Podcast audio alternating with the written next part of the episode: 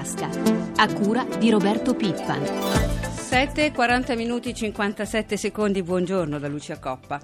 Due gli argomenti in primo piano, da una parte il forte attacco speculativo sui nostri titoli di Stato, dall'altra sul fronte interno il crescendo di polemiche sulla vicenda esodati. Cominciamo subito con la situazione che riguarda la crisi dell'euro e tutto quel che ne consegue. Ieri è stata una giornata drammatica, lo spread è tornato a livelli preoccupanti, dopo la Spagna l'Italia è dunque nel mirino degli speculatori, anche se dall'agenzia di Reading Fitch è arrivato un segnale meno pessimista sul nostro nostro paese. Ci racconta tutto Roberto Zampa. È stata una seduta sull'otto volante quella di ieri per il nostro spread. Il divario di rendimento tra BTP decennali italiani e Bund tedeschi è tornato di nuovo vicino alla soglia fatidica dei 500 punti base, esattamente a quota 4,90, il che per lo Stato si traduce in quasi 5 punti percentuali in più da pagare ai suoi creditori. Siamo quindi tornati agli stessi livelli di inizio d'anno. Le tensioni si manifestano quando Maria Fechter, ministro austriaco dell'economia, lancia un allarme. Anche l'Italia avrà presto bisogno di un salvataggio. Non c'è nessuna discussione in corso su eventuali aiuti all'Italia perché non ne ha bisogno, replicano da Unione Europea ed Eurogruppo. Sono commenti irresponsabili che rischiano di creare paure infondate. Siamo concentrati sulle cose giuste che stiamo facendo, commenta il vice ministro dell'economia Vittorio Grilli, e andiamo avanti per la nostra strada. Anche l'agenzia Fitch ritiene improbabile che il nostro paese abbia bisogno d'aiuto, ma poi annuncia un downgrade sulle banche spagnole e conclude avvertendo tutti i paesi dell'euro rischiano un taglio al rating. Secondo la BCE c'è il rischio di un ulteriore aggravamento della situazione, mentre Christine Lagarde, direttore generale del Fondo Monetario, è d'accordo col finanziere George Soros. Abbiamo solo tre mesi per salvare l'euro. Intanto la cancelliera tedesca Merkel ricorda che la Germania è solidale, ma che chiederà alla Spagna delle condizioni per erogare il prestito alle banche. Quanto agli eurobond, per ora non se ne parla nemmeno.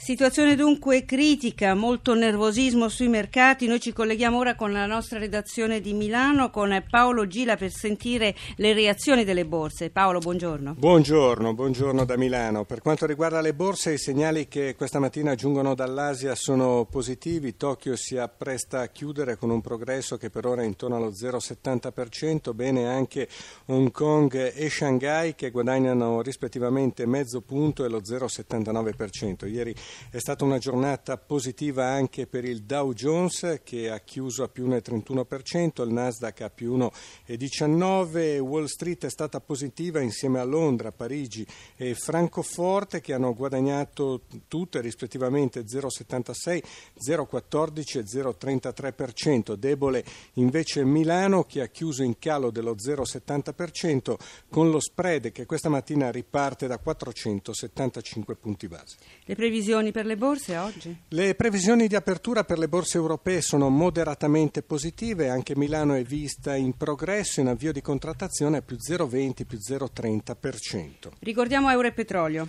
Per quanto riguarda il petrolio è a 83 dollari e 50 centesimi il barile, il cambio dell'euro con il dollaro è poco sotto quota, 1,25.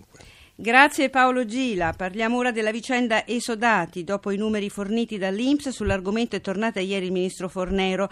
Dichiarazioni che hanno subito fatto risalire la tensione tra il ministro e l'istituto di previdenza. Secondo il ministro Fornero, dunque, la relazione dell'Inps che quantifica in oltre 390.000 il numero complessivo degli esodati ha detto testualmente è un documento parziale e non spiegato. Il ministro ha anche detto che la diffusione è stata irresponsabile, fatta per danneggiare il governo e che se la struttura responsabile della diffusione fosse stata privata, i suoi responsabili sarebbero stati sfiduciati. Insomma, dichiarazioni che hanno ulteriormente riacceso le polemiche anche a livello politico. Noi siamo ora collegati con il professor Carlo Della Ringa che insegna economia politica alla Cattolica di Milano. Professore, buongiorno. Buongiorno a lei e agli ascoltatori. Allora, professore, al di là delle polemiche politiche in cui non entriamo, intanto i numeri. Ma lei se l'aspettava la cifra che ha fornito l'Inps? Molto alta e innanzitutto andrebbe spiegata. Comunque io penso che da un lato l'applicazione dei criteri molto restrittivi previsti dalla legge porti a quei 65.000 previsti dal Ministro. Ecco. Però i dati della relazione dell'Inps aprono un problema, cioè sono un'indicazione di quanti possono essere già da quest'anno i lavoratori anziani che possono rimanere senza lavoro e senza pensione. Eh, allora il problema è con questi cosa facciamo? Dopo aver fatto i 65.000, con questi cosa facciamo? Eh, il problema va affrontato. Senta, i sindacati hanno chiesto di riaprire il tavolo di confronto, ma secondo lei è una vicenda che si può risolvere ad un tavolo negoziale?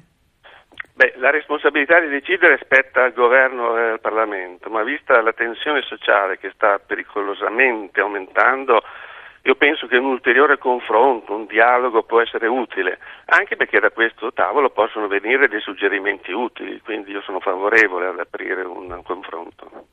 Concretamente come si può risolvere questa questione? Ma io penso che alla luce di questa platea di potenziali beneficiari i criteri debbano essere in qualche modo aggiornati. Io penso che è difficile sempre coniugare rigore con equità, ma su un tema così delicato come il diritto alla pensione bisogna stare molto attenti, quindi io penso che un nuovo equilibrio debba essere raggiunto. Parliamo adesso di disoccupazione perché sono arrivati ieri dall'Ocse dei nuovi dati nei paesi dell'area Ocse, cioè nei paesi più industrializzati, il tasso di aprile è rimasto invariato al 7,9%. Per quanto riguarda l'Eurozona i risultati peggiori sono in Spagna il 24,3%, poi in Portogallo e in Irlanda. L'Italia ha subito tra marzo e aprile un lieve aumento, lo 0,1%. Insomma l'Italia sembra stare più o meno nella media anche anche meglio degli altri da, dai numeri.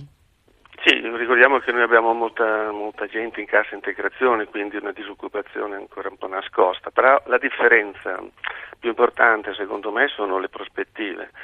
Ora in termini di crescita noi stiamo molto male, peggio che gli altri paesi, quindi mi aspetto che anche in termini di occupazione e disoccupazione la distanza con gli altri paesi possa peggiorare in futuro. Insomma abbiamo anche questo spread di disoccupazione che potrebbe purtroppo allargarsi, quindi le misure per intervenire sono quanto mai urgenti e necessarie.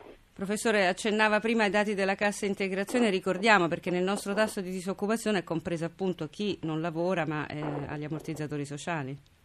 Sì, noi per fortuna abbiamo degli ammortizzatori sociali, soprattutto cassa integrazione, che sono molto buoni, però le persone in cassa integrazione non sono classificate come disoccupate, sono occupate, però sono lì lì, sono in pericolo di diventarlo, eh, quindi se dovessimo in qualche modo anche tener conto di loro è chiaro che il nostro tasso di disoccupazione già oggi sarebbe abbastanza più elevato. Quindi è un tasso che maschera un po', diciamo.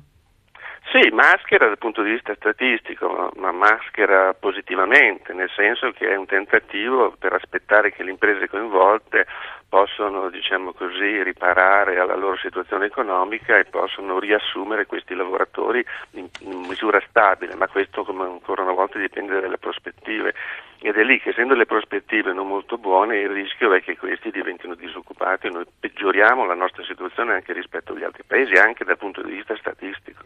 E per combattere la disoccupazione sono importanti provvedimenti sulla crescita, si sta mettendo a punto il decreto sullo sviluppo, probabilmente arriverà, così sono le indiscrezioni stamattina venerdì in Consiglio dei Ministri. Tra le novità ci sarebbe il Fondo per la crescita sostenibile, in pratica un fondo che riordina tutto il sistema degli incentivi, si, si tolgono 43 disposizioni, cioè tutte le leggi che nel corso degli anni hanno istituito i vari aiuti alle imprese e questo fondo avrebbe a disposizione per partire un miliardo e 800 milioni milioni. Insomma, è una buona partenza. Sì, eh, certamente qualcuno dice diamo con una mano e togliamo con l'altra, beh è anche vero perché c'è poco da fare, noi siamo sempre in questo dilemma no? di tenere sotto controllo i conti pubblici e dall'altro di fare qualcosa per la crescita.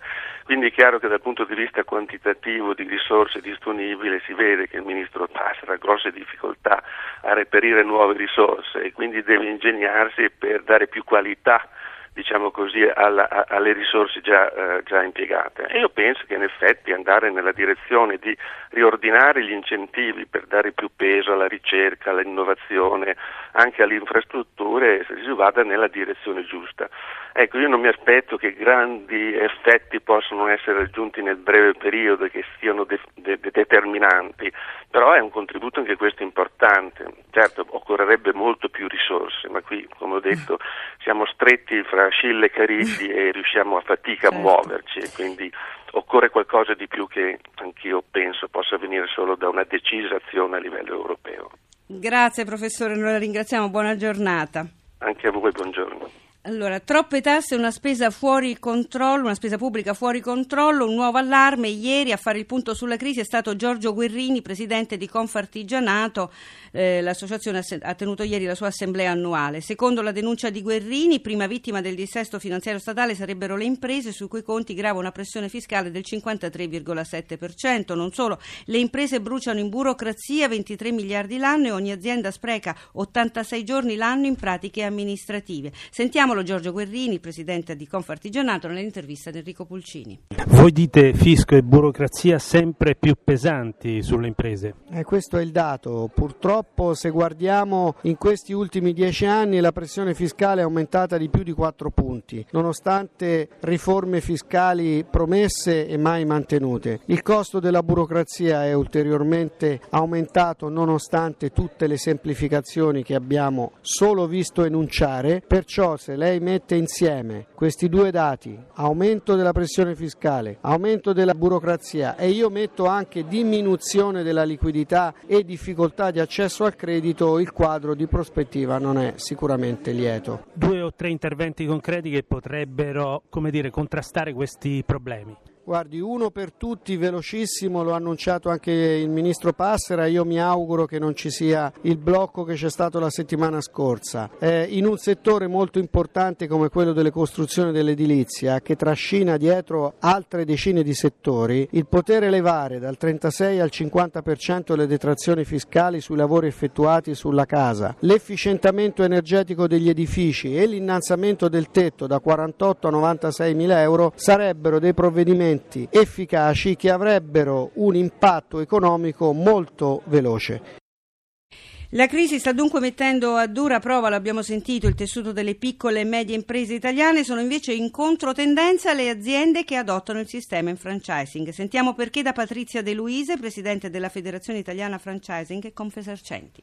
Il franchising consente di svolgere impresa in un modo più, tra virgolette, protetto perché c'è la capacità di, alle spalle di un marchio di compiere tutte quelle operazioni legate alla ricerca e all'indagine e alla promozione che consentono di andare su delle economie di scala e centrare l'obiettivo finale che poi è quella della soddisfazione del consumatore. In questi anni di forte difficoltà economica per il nostro Paese i numeri positivi si sono registrati proprio in questo settore. Ancora ci sono delle lentezze enormi per poter splettare dei semplici passaggi di impresa. Questa è una delle battaglie che sta facendo la nostra Confederazione.